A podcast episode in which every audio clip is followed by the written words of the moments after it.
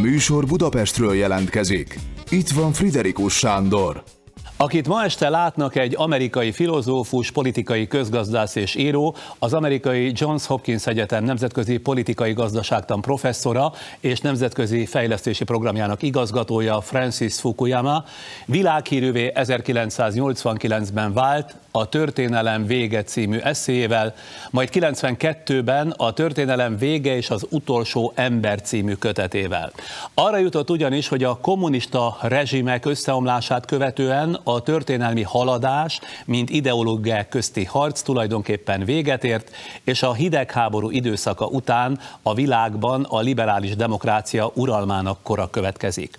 Erre válaszként született meg az azóta elhunyt amerikai politika tudós Samuel Huntington eszéje, illetve könyve, a civilizációk összecsapása és a világrend átalakulása, amelyben a szerző vitatta Fukuyama nézeteit, szerinte ugyanis az ideológiailag kétpólusú világrend bukásával, az államok immár nem politikai ideológiák alapján állnak majd szemben egymással, hanem kulturális, civilizációs alapon, és a liberális demokrácia, a nyugati civilizáció csak egy lesz a sok közül, és nem is a legerősebb.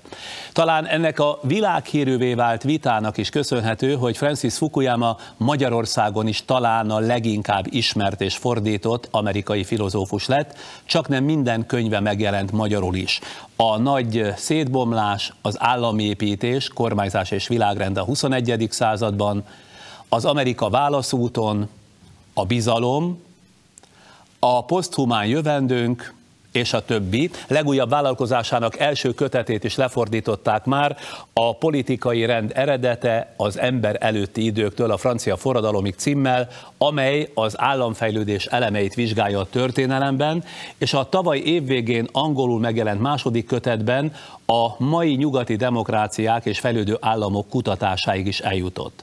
Kaliforniából, Stanfordból kapcsoljuk tehát most Francis Fukuyamát. Köszönöm Fukuyama úr, hogy a rendelkezésünkre áll a következőkben egy alapos beszélgetés erejéig. Szeretném mindenek előtt megérteni az ön gondolkodását és munkamódszerét. Először is Valóságos hírözön van a világban, ön ennek ellenére, hogy figyelem reagálásait gyakorlatilag naprakész Kína, latinamerikai, a közel-kelet, sőt Magyarország politikai társadalmi fejleményeiből is, nem csak ismeri és elemzi ezeket, hanem be is építi a világról való gondolkodásának rendszerébe. Hogy csinálja, hogyan képes ma az egész világra figyelni és az egész világot értelmezni? Nos, úgy gondolom, hogy valóban erény az, hogyha nagyon sok országot összehasonlít az ember és párhuzamosan szemléli ezeket. Eh, nyilvánvalóan sokkal több információt lehet ebből kapni, mintha csak egy országra koncentrálunk. Én nagyon sokat utazom egyébként, 10-15 országot látogatok meg évente, és megpróbálom követni, amennyire csak lehet ezeket a fejleményeket, úgyhogy ez az, ahogy tudom ezt tenni. Ön előállt egy nagy vitát kavaró elmélettel a történelem végéről és a liberális demokráciák győzelméről 1989-ben, és ha jól értem, azóta is ezt az állítását revideálja. Sok kollégájával ellentétben tehát nem azt keresi a világ folyamataiban, ami az öntételét igazolná, hanem éppen fordítva, nyitott a világ folyamataira, és ha más mutatnak, mint amit ön feltételezett, akkor korrigál. Jól értem? Nos, igen, ez így van. Azt gondolom, hogy az az eredeti elképzelés, ami a történelemről megfogalmazódott bennem. Nos, ez az idea, ez egy marxista idea volt bizonyos értelemben, ugye egy modernizációs folyamat, ami egy időbe, egy, egy irányba visz, és az én megfigyelésem pedig az volt, hogy nem a kommunizmus felé megyünk, ha egyáltalán megyünk valami felé, hanem a liberális demokrácia és a piacgazdaság az. És ez az, ami az elmúlt 25 évben a gondolkodásomat elsősorban meghatározta, ezt továbbra is alapvetően igaznak érzem. Hogy látja, a világ mai nagy konfliktusai mit mutatnak a liberális demokrácia, mint államforma és társadalom szervezési elv szempontjából? Kína, közel-kelet, Oroszország vagy éppen közép-kelet Európa láthatólag ugye más mintákat követ. Ön szerint időlegesen, vagy a diktatúrák, féldiktatúrák, tehát a tekintélyelvű berendezkedések tartósan új kihívói lesznek-e a nyugati típusú demokráciának? Nos, úgy gondolom, hogy 2014 nagyon fontos év volt, hiszen két nagy központosított állam, Oroszország és Kína területi ambíciókat fogalmazott meg, e, és voltak más zavaró események az ön ország, önök országában is, illetve a közel-keleten és máshol is. Úgyhogy a liberális demokrácia, e, mint kormányzati forma vagy államforma nem feltétlenül biztos. Ugye ez nyilvánvalóan függ azokon a döntéseken, amelyeket egyedi vezetők, szavazók, választók tesznek a világszerte, úgyhogy nincs automatikus folyamat, amely a liberális demokráciák irányába mutat. Ez folyamatosan egy harc eredménye, és látnunk, majd meglátjuk, hogy eh, egy ideiglenes leállás, vagy ideiglenes megtorpanást láthatunk, vagy pedig ez egy súlyosabb eltorzulás a történelemben. Ön azt írja a legutóbbi könyvében, hogy az államok fejlődése szükségszerű, hiszen folyamatos kihívások érik őket, amelyekre reagálniuk kell, azaz egyre jobban kell teljesíteniük. Min méri ön az államok sikerességét, tehát a jó kormányzást? Nos, véleményem szerint három komponense van a modern liberális demokráciának. Az első egy modern állam.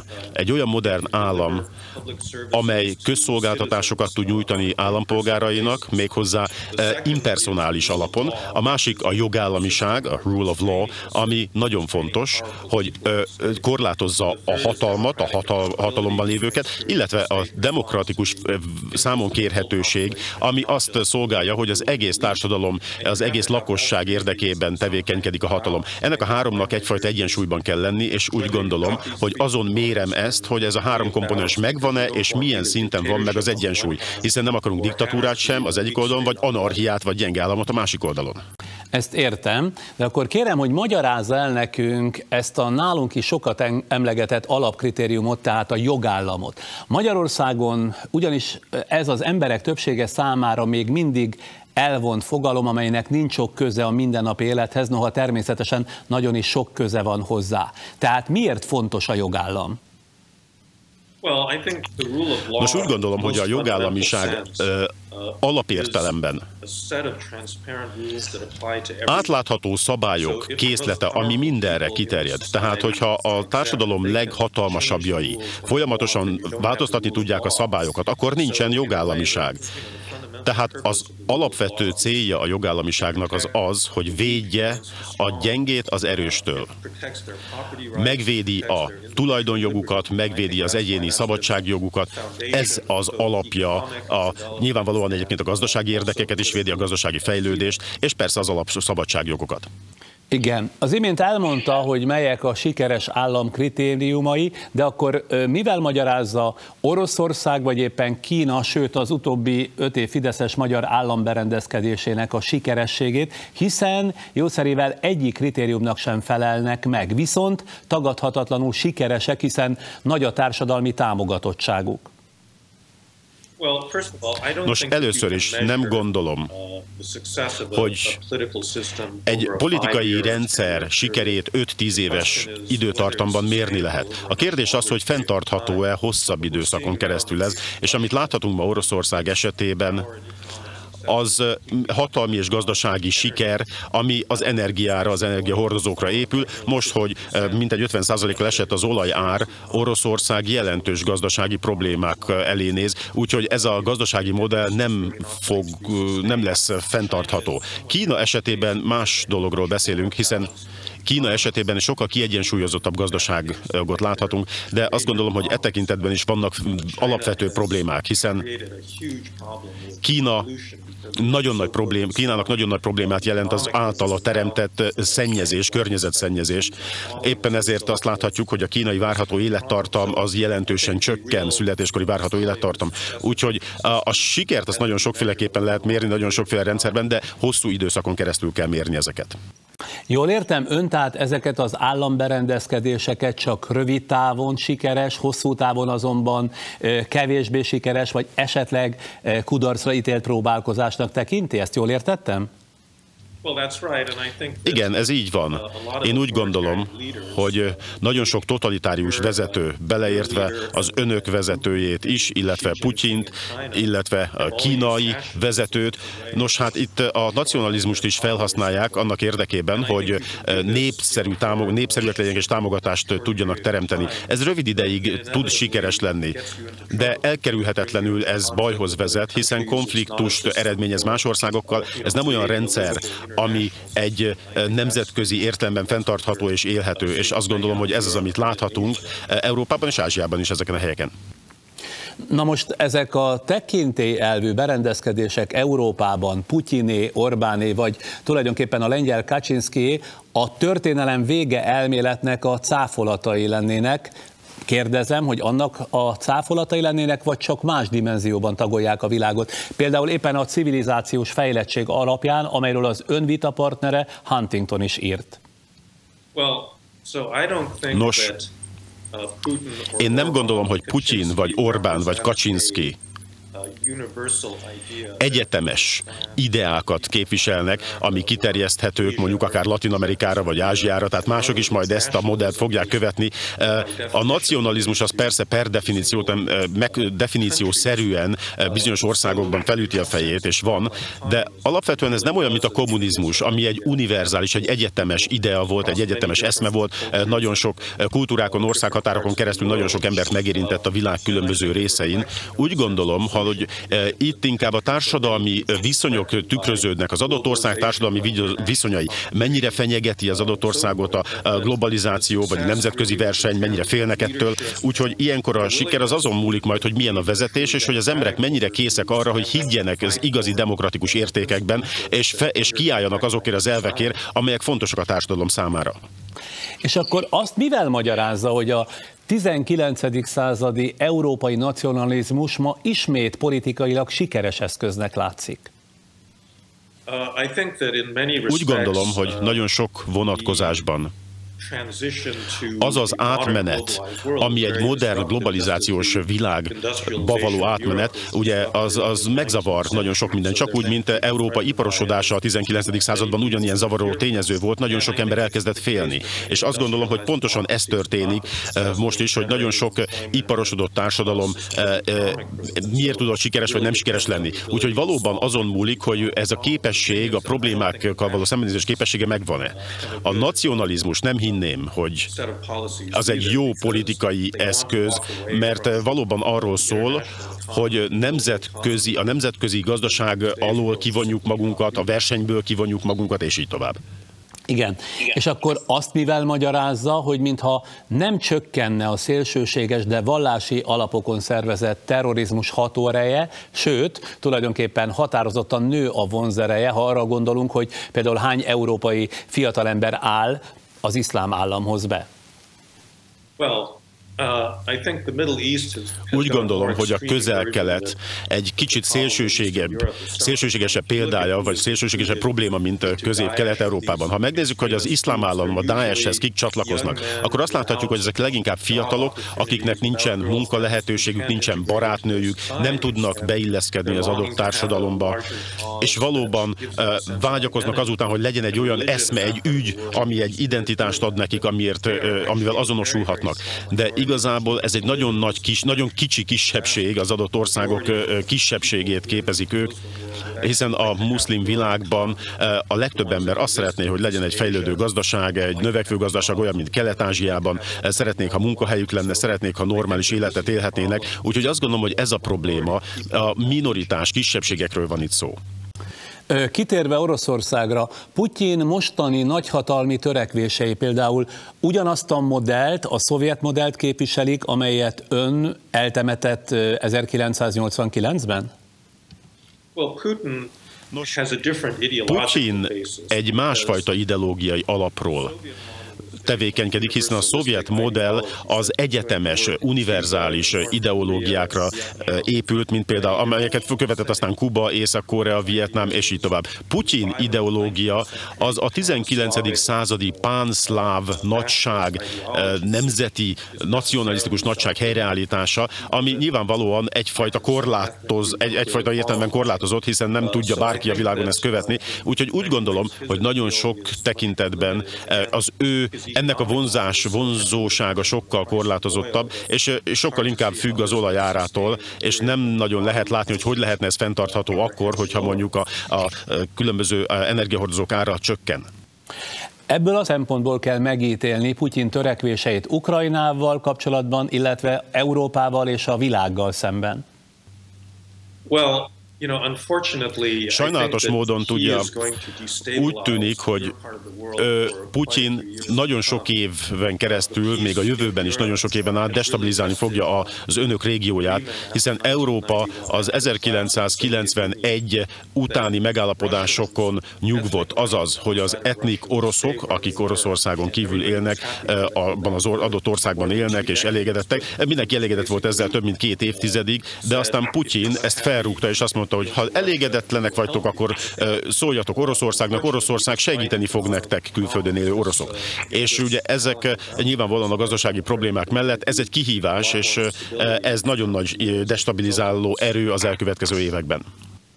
Ön szerint akár ebből széles értelemben vett háború is lehet Európában? Hát már uh, háborúhoz vezetett, ugye 6000 ember halt már meg uh, Ukrajnában. Az oroszok nem voltak őszinték az intervencióval kapcsolatban, uh, nagyon aktív szerepet játszanak és játszottak ebben, más helyeken is egyébként, hiszen van, vannak, van orosz lakosság a balti államokban, Moldovában, Közép-Ázsiában, úgyhogy ezt látni fogjuk, hogy ez történik. A nyugatiak minden esetre mára, mintha elfelejtették volna, hogyan működik egy totalitárius állam, hogy a legkevésbé a jogszabályaival, sőt nem is az intézményeivel teremt félelmet és engedelmességet, sokkal inkább a gyorsan kitapasztalható működési módjával és zsoldosainak hadseregével. A totális állam folyamatosan erős üzeneteket küld a társadalomnak, ezek az üzenetek a bosszúról és a zsarolásról szólnak, illetve a megfélemlítettség és a személyes függésben tartás eszközeire építenek. Nem lehet, hogy ezért nem hatékonyak az Európai Unió szankciói, például Magyarországgal szemben, mert az EU is csak szabályokat tud számon kérni, és hogy ugyanezért nem érti a nyugati sajtó egy része, nagy része sem az Orbán féle rendszer természetét. Igen, ez így van. Én úgy gondolom, hogy másfajta totalitárius rendszerek léteznek a világban. Nyilvánvalóan a média kontrollálása az, ami most újólag felütötte a fejét, ugye Berlusconi Olaszországban, Erdogan Törökországban, Orbán Viktor az önök országában, hogyha a médiát kézben tudjuk tartani, akkor meg tudjuk győzni az embereket arról, ami nem igaz, vagy olyan dolgokról is, amik nem igazak. Az európaiak nagyon sok értelemben elfelejtették már a történelem ezen tanítását. Van egy egész generáció, amely felnőtt már azóta, akik a kommunizmus összeomlása óta nőttek fel, tehát nincs az a történelmi emlékezet meg bennük, hogy milyen az, amikor egy totalitárius rendszer, egy autoritár rendszer ezt a kontrollt, a média feletti kontrollt használja ahhoz, hogy társadalmi támogatottságot nyerjen.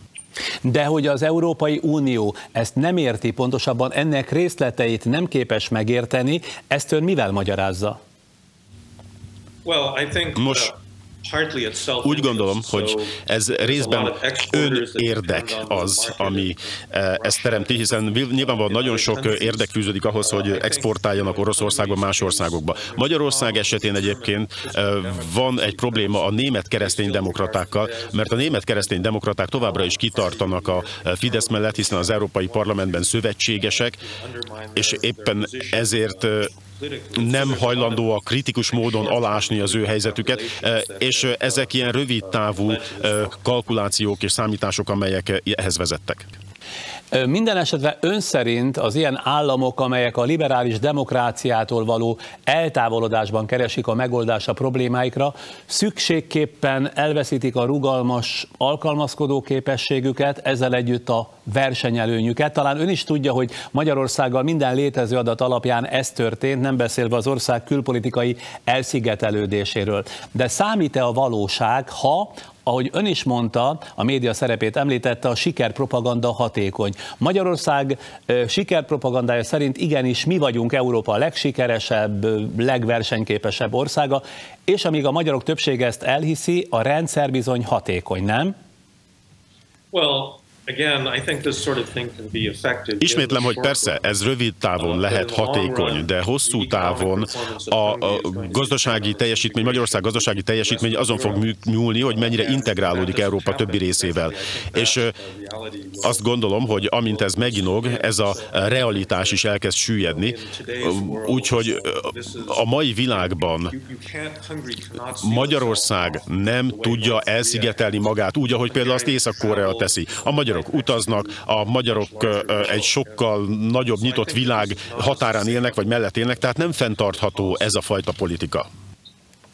Az egyik tavaly előtti blogbejegyzésében, amely az American Interest című folyamat honlapján jelent meg, valóban számítanak-e az intézmények címmel. Ön azt írja, hogy a demokratikus intézményrendszer önmagában nem elégséges, hogy megakadályozza a hatalommal való visszaélést. Szó szerint idézem, az Orbáni Magyarország és a klasszikus brit kormányok között a különbség nem abban van, ahogyan a hatalmi ágak formálisan meg vannak osztva a politikai rendszeren belül, a probléma lényege, hogyan használják a hatalmat. Orbán magatartása egy autoriter politikus sértődékenységéről árulkodik, már pedig a rossz szereplők tönkretehetik a legjobban kitalált intézményeket is. De miért tehetik tönkre, ha nem azért, mert a magyar társadalommal sok minden megtehető, ami például a brittel nem. Vagyis megint a kultúránál és a civilizációs fejlettségnél tartunk, nem? Well, Nem vagyok benne teljesen biztos, hogy a civilizációs fejlettségről van szó.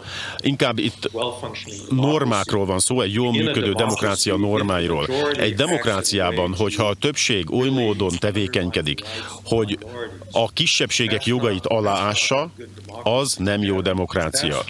És ez az, ahol azt gondolom, hogy a politikai habitusok, a politikai viselkedésmódok bejönnek, és erős rendszereket ki lehet építeni, de ugye Nagy-Britanniában a domináns párt továbbra is tiszteletben tartja az ellenzék jogait. Nem veszi el tőlük a szólásszabadságot, e, nem próbálja megváltoztatni az alkotmányt e, egyik napról a másikra, nem próbál meg információt nem adni arról, amit valójában tesz. Ezek a dolgok viszont mind megtörténnek Magyarországon, úgyhogy itt valóban a kormányzó többség attitűdje az, ami számít, hogy mennyire kész arra, hogy bevonja az egész közösséget, az egész társadalmat a demokrat, demokrat, demokrácia rendszerében.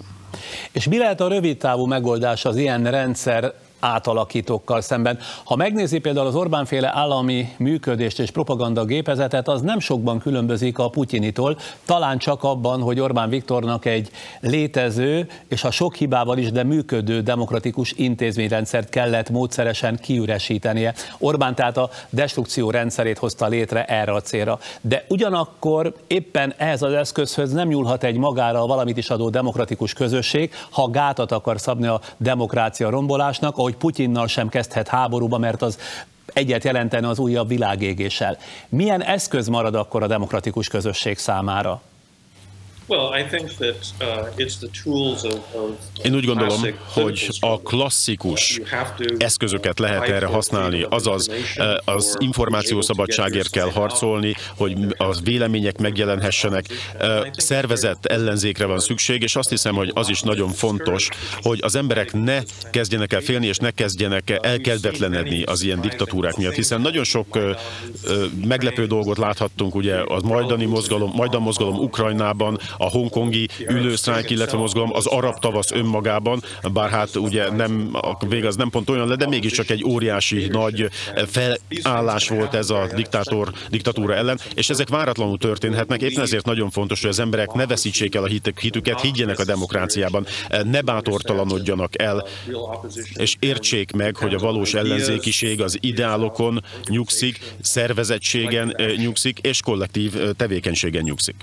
Visszatérve az ön legújabb könyvére, az amerikai államfejlődés kapcsán azt a Hát számunkra legalábbis meglepő kijelentést teszi benne, hogy az amerikai közigazgatás kiépülésének kezdeti szakaszában a klientúra építés erős szerepet játszott, vagyis az a folyamat, hogy a pártok széles körben előnyhöz juttatták a hozzájuk lojális állampolgári csoportokat, és cserébe még erősebb lojalitást kaptak. Először is, miért tekinti ezt pozitív folyamatnak, Másodszor, ha ezt olvassa az ember, nem mondhat más, hogy ja, ha klientúra építés a korai demokráciák jellemző, akkor nincs értelme hadakozni ez ellen, amit egyes magyar kutatók manapság egyenesen maffia államként írnak le mi felénk.